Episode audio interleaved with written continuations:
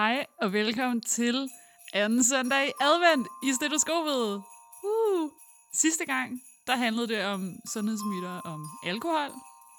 Og i dag skal det handle om noget helt andet. Ja, og vi har fået en helt særlig gæst med i studiet i dag, fordi vi gerne vil tale om øh, overtro og øh, stjernetegn i forbindelse med øh, sundhed og at være indlagt, for eksempel. Din hverdag i dag er, ligesom sidste gang, Anna Christensen og Mika Andersen, som er lægestuderende. Og øh, så vil vores gæst præsentere sig selv. Ja, hej, jeg hedder Camilla Christoffersen, og jeg er også lægestuderende.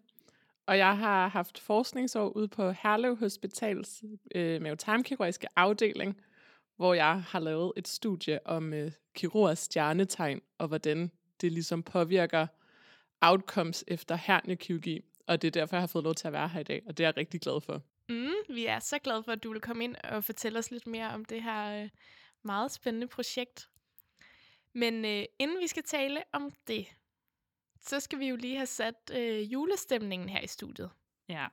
For måske lige at mindes sidste afsnit, som handler om alkohol, så har vi jo taget julesnapsen med igen i dag, Ja, som vi selvfølgelig skal tage nu. lad os få det Nej, hvor overstået. dejligt. tak. Skål! Jamen, Og skål på anden søndag i Glædelig anden advent. søndag advent. Skål, ja.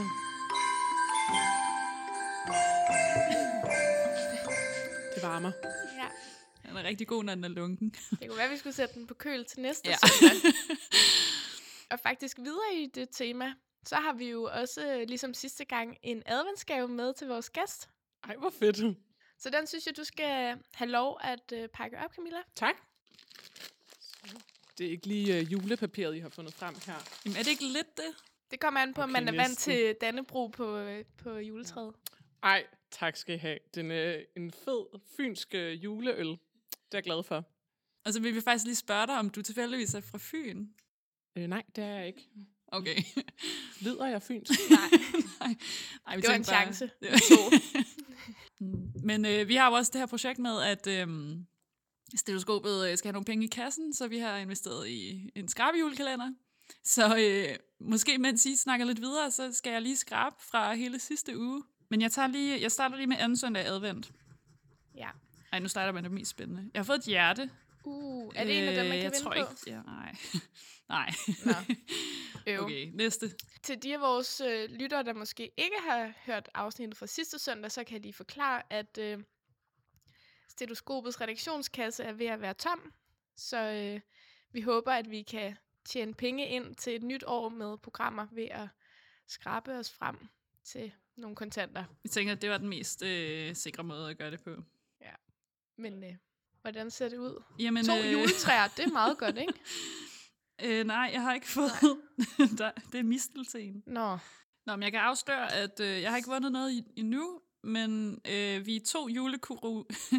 vi er to julekugler væk fra 75 kroner. og det vil jo også være noget jo. Hvad koster sådan en kalender? En 50'er, så, så kan vi dele en pizza på et redaktionsmøde. Til 25 kroner. Det, vi, så må vi købe en julekalender mere. Inden vi lige øh, går videre, så skal vi huske at sige, at senere i programmet, så skal vi som noget nyt høre et indslag fra gamle dage, hvor at øh, Niels Emil Hillerup har været ude og optage en god historie, som vi glæder os til at høre, og det kommer til sidst i programmet. Mm. Spændende. Og øh, så er vi nået til øh, dagens højdepunkt, som er den her artikel. Og det øh, skal også handle lidt om dig, Camilla. Ja. Og øh, vi fik jo sådan hørt, at der var en, der havde skrevet en rigtig fed artikel, som handlede om kirurger og deres stjernetegn. Vil du fortælle lidt om, hvordan den idé sprang frem? Ja, det vil jeg gerne. Øhm, jamen, jeg havde som sagt forskningsår ude på Herlev Hospital, og så havde jeg skrevet nogle gode artikler, som jeg blev enig med min professor om, at dem skulle vi bruge til en Ph.D. Og så skulle jeg skrive et kandidatspeciale, som jo så skulle være noget andet end de artikler, jeg allerede havde lavet og havde planlagt at lave. Og så sad vi lidt og kiggede på, hvad kunne lade sig gøre, og vi havde en masse data fra Hernia-databasen, hvor der blandt andet også stod kirurgernes fødselsdato. Og så fandt vi ret hurtigt ud af, at øhm, det kunne man jo simpelthen bruge til at finde deres stjernetegn. Og så kunne det da være ret sjovt at undersøge, om kirurgernes stjernetegn sagde noget om, hvor, hvor gode kirurger de egentlig var. Så det gjorde vi, og så øh, gik vi lidt videre i Tænkeboks, og så nu, nu hvor vi allerede var i gang med at lave noget, der var lidt, hvad man skal sige, lidt skævt på en måde, så tænkte vi, så tager vi sgu månefaser med og ser, om øh, månefasen på operationstidspunktet betyder noget. Og så kiggede vi også lige på fredag den 13. sammenlignet med almindelige fredage. Så jeg har været i kontakt med planetariet for at få øh, data om månefaserne fra de sidste 20 år. Øhm, og de er meget søde og imødekommende. Det er heller ikke nogen henvendelser, de får så tit, siger de. Jeg tænker, de nærmest må være glade for at blive spurgt. Ja, de, ja de, de så ret... Det lød, som om de var ret positivt stemt over for det i hvert fald. Og så skrev jeg den her øh, kandidatopgave, blev det så, og nu er jeg i gang med at prøve at få den publiceret. Uh, det kan være, inden vi sådan ja. lige øh, får afsløret alt for meget af, hvor stor betydning det har med de her stjernetegn, så var vi bare lidt nysgerrige på, hvad dit stjernetegn er. Ja, altså mit stjernetegn, det er tyr. Det er jo ligesom mig. Ej, er det rigtigt? I hvert fald i soltegn. Ja, også mig. Ja, det er mit, jeg tror, det er mit månetegn. Nej, eller ascendant. Nej, du var slet ikke tyr, Mika. Ej, vi har lige siddet og kigget på det. Nå, undskyld. Det er jo helt nyt, øh, hvad det hedder. Du nævnte jo, da vi skrev til dig, at man Ja. kan hente den her app CoStar, så man kunne få sådan en specifik øh, dato. Mm. Eller dato info på sit stjernetegn. Og den havde jeg allerede i forvejen. Men jeg har jo jeg har jo spurgt min mor, hvornår jeg præcis er blevet født. Ja, Det er jo ret vigtigt for, at man kan finde... Det er ascendanten, ikke, der er Jo. bestemt af det. det er det nemlig. Ja, så for, for de lyttere, der måske ikke er helt inde i stjernetegn, øh, eller for dig, Mika, så kan jeg lige forklare, at øh, normalt, når man taler om stjernetegn, så er det jo netop soltegnet, man ligesom henviser til. Øh, men det er jo faktisk kun en brøkdel af ens sådan fulde stjernetegn. Udover soltegnet, så spiller det også en rolle, hvilken stjernetegn månen stod i, øh, da man blev født. Så det er det, man betegner som øh, månetegnet. Og så, øh, hvad det hedder, ascendanten, der afgøres af, hvad tid på døgnet man er født. Ja. Og øh, Camilla, hvad, hvad er dit månetegn og ascendant? Mit månetegn, det er løve, og mit, øh, min ascendant, det er krebs. Men det er jo så kun kirurgernes soltegn, I har kunne få fat i, Ja, eller hvad? Ja. ja. Det kunne have været lidt sjovt også at se på ascendant, men der skal man netop have fat i, hvornår de er født på døgnet, fordi ascendanten der netop ændrer sig hver anden time cirka. Så. Nå, men øh, skal vi høre lidt mere om, hvad I fandt ud af i artiklen? Vi startede med bare at kigge på, hvordan det gik for de her kirurger, når de opererede lyskehernier i forhold til reoperationsraten. Og så kunne vi se, at de kirurger, der var født i skyttens tegn, havde den laveste reoperationsrate. Og så tænkte vi, at det var lidt spøjst, men det kan jo være, at det ikke er signifikant. Så prøvede vi at lave en Cox-regression, hvor vi så brugte de kirurger i skyttens stjernetegn som vores reference, fordi det var dem, der havde den laveste reoperationsrate. Og vil du lige forklare, hvad en Cox-regression er? Det er en form for overlevelsesanalyse, som giver, øh, ja, det giver en hazard ratio ud, som man kan bruge som et risikomål. Så det vi kunne sige ud fra vores analyse var, at der var seks stjernetegn, hvor at de kirurger havde en signifikant øget risiko for, at der kom reoperation efter de inguinalhernier, de havde opereret. Og altså med reoperation, så mener du, at de skulle opereres igen? Ja, Ja, og nu har jeg jo læst artiklen, og der så jeg jo faktisk, at tyren var en af dem, der havde en, Ja. en øh, ret stor, høj reoperationsrate. Mm. Og så er det bare, jeg tænker, burde jeg så lade være med at blive mavetarmkirurg? du skal måske ikke blive øh, inguinalherniekirurg, så hvis man vælger at tro på vores resultater. Ja. Det er jo svært at sige, om det også går lige så dårligt, når man så opererer på en blindtarm. Så har jeg faktisk også fundet en artikel på Alt for Damerne, der mere generelt giver råd til, øh, hvilken sådan karrierevej man skal vælge. Og de vil faktisk slet ikke anbefale tyre at blive læger. Øh, fordi vi er alt for øh, kreative og sådan, har brug for et håndværk at gå op i. Altså kunne man selvfølgelig godt argumentere for, at, at man kunne være som kirurg, ja, fordi at, øh, tyren er meget styret af sådan skønheds- og kærlighedsplaneten Venus. Så de foreslår faktisk, at man laver noget med mad, musik eller kunst. Så det kunne faktisk være, at vi helt skulle gen- gentænke. Ja. Hvor et, øh, skorpionen er særdeles velegnet som øh, videnskabskvinde øh, eller mand, øh, detektiv eller generelt på meget lange uddannelser. Så du har ramt plet, Mika. Tillykke. yes. Og jeg har også læst i otte år nu. Så mangler du bare en Ph.D., og så, Ja. øh, Så er den der. så er den der. Altså, jeg er lidt nysgerrig på, Camilla. Øhm, hvad, hvad, hvorfor tror du, at skytten er den bedste til at operere? Det var i hvert fald det, vi fandt i vores analyser. Det er jo rigtig svært at sige, om det egentlig holder vand i virkeligheden, fordi der er jo rigtig mange faktorer, der spiller ind, når man snakker øh, forskellige risici i medicin og inden for kirurgi. Så det kan jo være en helt tilfældig sammenhæng, som vi ikke har kunne justere os ud fra øh, i vores analyser. Øhm, og det er også noget, jeg har forsøgt at komme ind på i min diskussion i den her artikel, fordi at jo flere ting du sammenligner, jo større sandsynlighed er der for, at du også finder noget signifikant. Så altså, det er virkelig værd at diskutere, om det her blot er en statistisk signifikans, og om det overhovedet har noget klinisk signifikans på sig. Ja. Øhm, hvor mange deltagere var det, I havde med?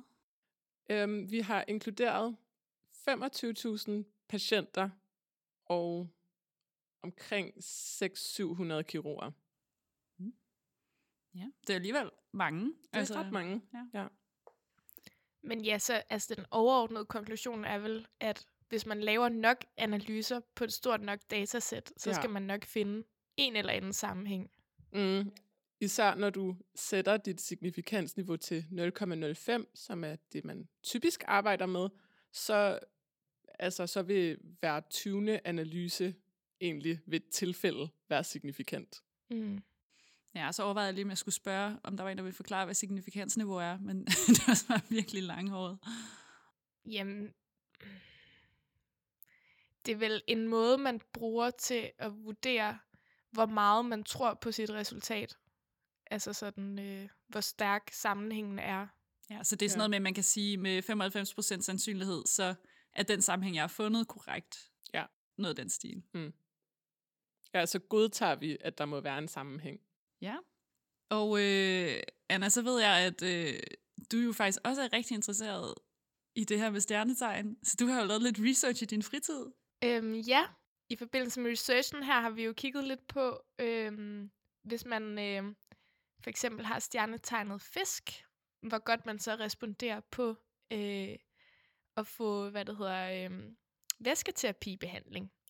Og der var simpelthen et studie, der havde inkluderet en hel masse patienter, der havde septisk chok, og så havde, som jo netop har brug for væskebehandling øh, intravenøst i, direkte i blodåren. Og de finder simpelthen en en ret for, altså ret nedsat, øh, nej, hvordan siger man det? Jo, de finder en nedsat øh, overlevelse ved dem, som ikke er fisk. Altså, så hvis man er fisk i stjernetegn, så var der 36 procent, øh, der døde inden for øh, 90 dage, efter de havde fået øh, diagnosen septisk chok. Men hvis man ikke var fisk, så var øh, der altså 48 procents risiko for at dø inden for de første 90 dage. Så det tyder jo på, altså, at, at det, at det hedder fisk, det er ikke et tilfælde. Altså, det betyder faktisk noget for, for eksempel... De har godt gavn af vand. Ja, Ja. Det er også et vandtegn, kan man sige. ja. Ja. Men det, altså det vi også fandt ud af, det er, at der, der faktisk er ret meget forskning øh, om stjernetegn. Altså overraskende meget forskning, når man, når man søger på Ja. forskning, forskningsdatabaser. Ja, både stjernetegn og månefaser. Man kan altså få en uh, god søndag eftermiddag til at gå, hvis man lige går ind på PubMed og bare søger Zodiac Sign eller Lunar Phase. Jeg har i hvert fald brugt rigtig meget tid på det. Ja. Det er meget underholdende. Og øhm, der er jo også ret mange øh, studier, det kan vi også lige høre dig om, Camilla, som der undersøger det her med øh, risiko øh, ved at blive opereret fredag den 13. Ja. Og hvad, øh, hvad fandt øh, dit studie? Øh, jamen, vi fandt, at der ikke var nogen forskel Okay, på fredag den 13. sammenlignet med alle andre fredage. okay. Ja. Så man kan bare trygt lægge sig op på operationsbordet, Ja. lige meget hvad dag det er. Ja. Okay. Og så Nå, men øh, nu har vi talt så meget om vores egne stjernetegn, så synes jeg også lige, vi skal øh, se, hvad CoStar egentlig siger om øh, dagen i dag, hvis I er frisk på det. Øh, altså min er så lidt dark, fordi den starter med, Your loneliness is real. Do one thing to stop yourself from tunneling down into it. Okay. Ja. Synes du, det passer godt? Og så er den også sådan, uh, you have to bring it down a notch when you need attention. ja.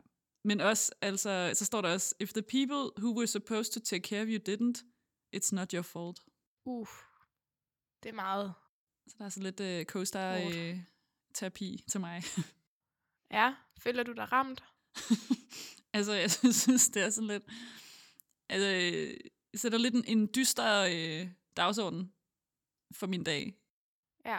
Camilla, hvis der noget, noget bedre i din? Øh, ja, altså jeg plejer jo bare at læse den der lille ene sætning, man får op, og der står bare, embrace your awkwardness. Okay. Den er meget god. Ja.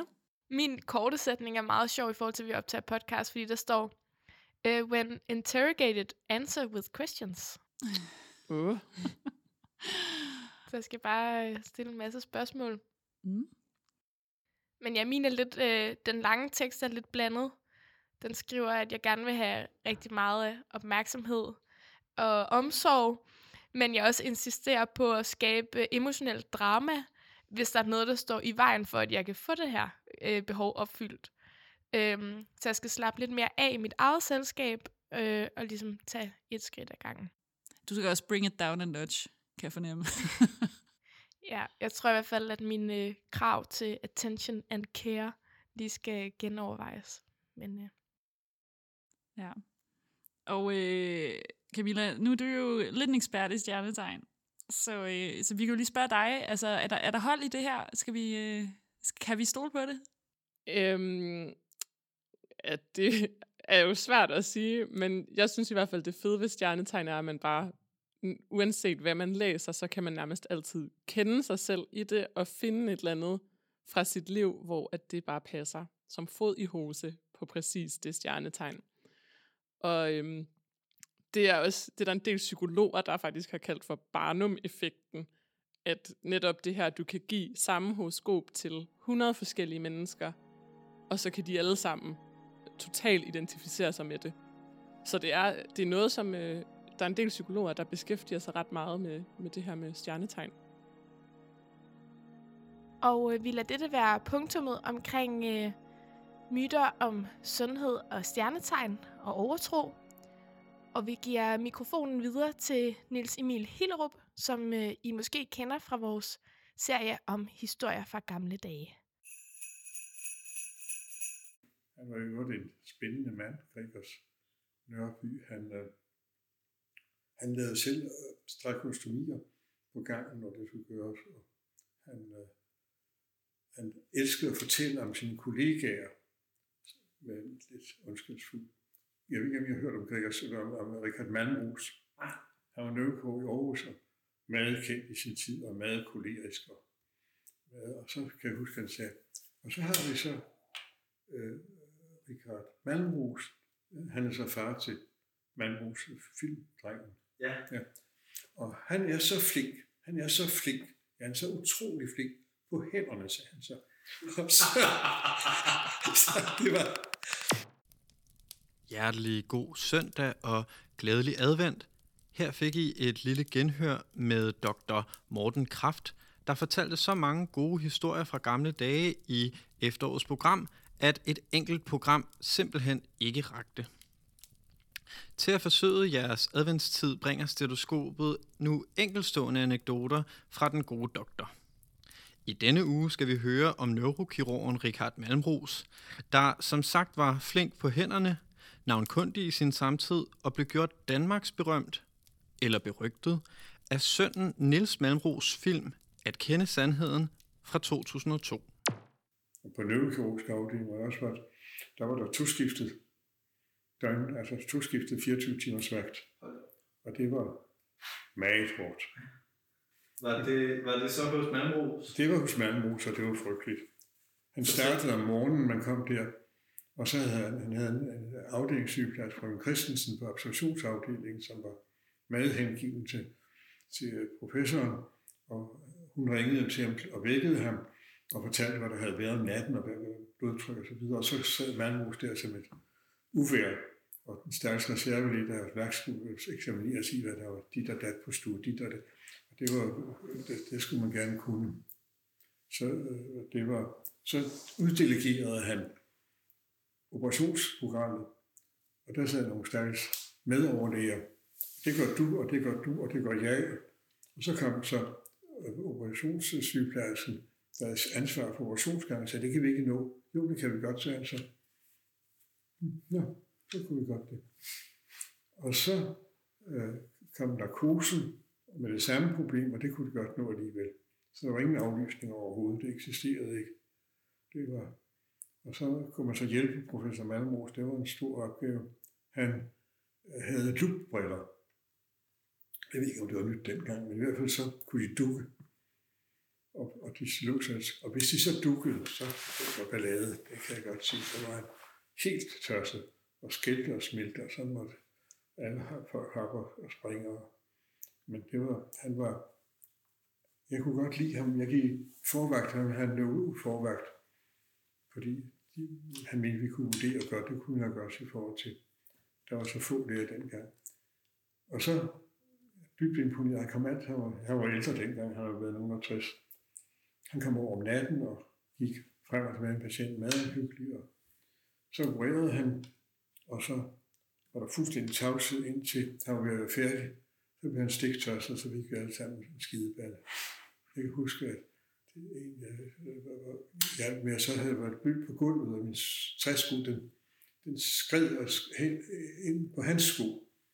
Og han blev tørt så sagde, at man skulle sparke operatøren, om det nu var nyt, at man gjorde det som reservelæge. Det var, der var, det var man sikker på, at det gik galt til sidst.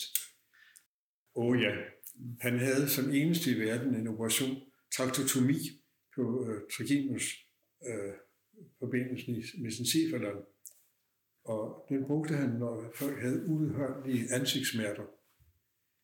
Så dagen før operationen, så lavede han en, hvad hedder det, løsnede han til første posterior, og så næste dag, så blev patienten anlagt i bulage. Så stod madmus med sådan en klo ned i mesencephalon og skulle så ramme øh, tractus nervus spinalis, og så give anestesi i området. Og der lå neurologen under operationsbordet, og skulle med en vatpind finde ud af, om det var ramt rigtigt. Det var så ubehageligt, jeg kan huske, var dybt angst. Og når det så var rigtigt, så, så, elektro, og så kom der så, øh, elektrokoagulerede han. Det var simpelthen middelalder. Og pæpillerne var vågne.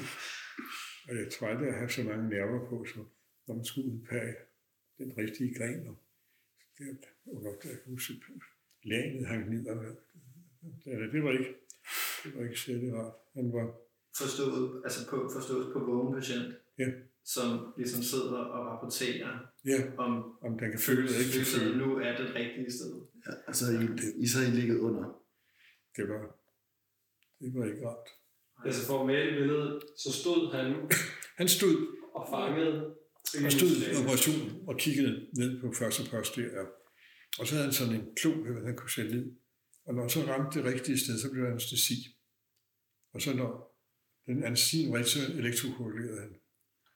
Og så blev folk jo måske smertefri, men så fik de jo også nogle gange det der øh, øh anestesia øh, dolorosa, altså hvor det var smerter i et ikke følsomt område. Det var meget kontroversielt, synes jeg, det der. Det er man også gået fra jo. Han var også pioner i, i den, altså i og Han var meget, meget dygtig og pligtopfyldende.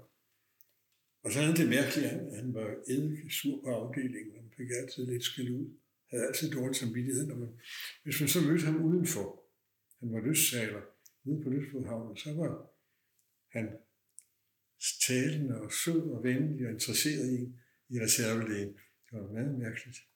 Han øh, havde to sider. Hans eftermæle er jo Altså det, som folk husker ham for, det er jo de her to træsk-sager. To træserier. Og det, jeg synes, han havde en god forklaring på det. Han sagde, at han var godt klar over, at der var øh, cancerudvikling i øh, hepa, og i leveren, som bivirkning ved tortrast. Men sagde, at han ville hellere operere sikkert og vide, hvor han var henne, når han opererede, og så tage en risiko for kræftudvikling. Og det kan jo diskuteres, og blev meget diskuteret, han blev hæng, hængt op på det. Og det er jo stadigvæk et problem, altså hvor, hvor skal man lægge snittet for sikkerheden og økonomien og bivirkninger ved behandling. Det er et kæmpe problem. Der, der er jo, hvad er det, man siger i dag, hellere først ryggen fri, og så fri i luft, hvad er det ikke sådan, det hedder? den har jeg ikke hørt før. Den, den er... Nej, det. Og så lavede hans søn filmen, at kende sandheden. Præcis. Og øh, det var, jeg synes, han gjorde rigtigt. Altså, jeg synes, han vurderede helt krystalklart på for sin tid. Det var, det var en stor oplevelse at være hos ham også, fordi han var så engageret og samvittighedsfuld. Det var, han var virkelig, jeg kan, men han var kollega, jeg huske, jeg gik stuegang efter ham en gang, så havde han givet en patient en ordentlig overhaling. Jeg kan ikke huske hvorfor. Hun lå og græd, så kom jeg, og så ser han, professoren har skældt mig sådan ud. Og så tænkte jeg, så løber sådan en lille, lille øh, ondskabsfuld ting i mit hoved, så sagde jeg, nej, det passer ikke. Det er professorens måde at være venlig på. Nå, sagde hun så, "Nå, det var så godt at vide, så, så var hun jo glad igen. det, det var, da han var en mærkelig mand. Virkelig mærkelig.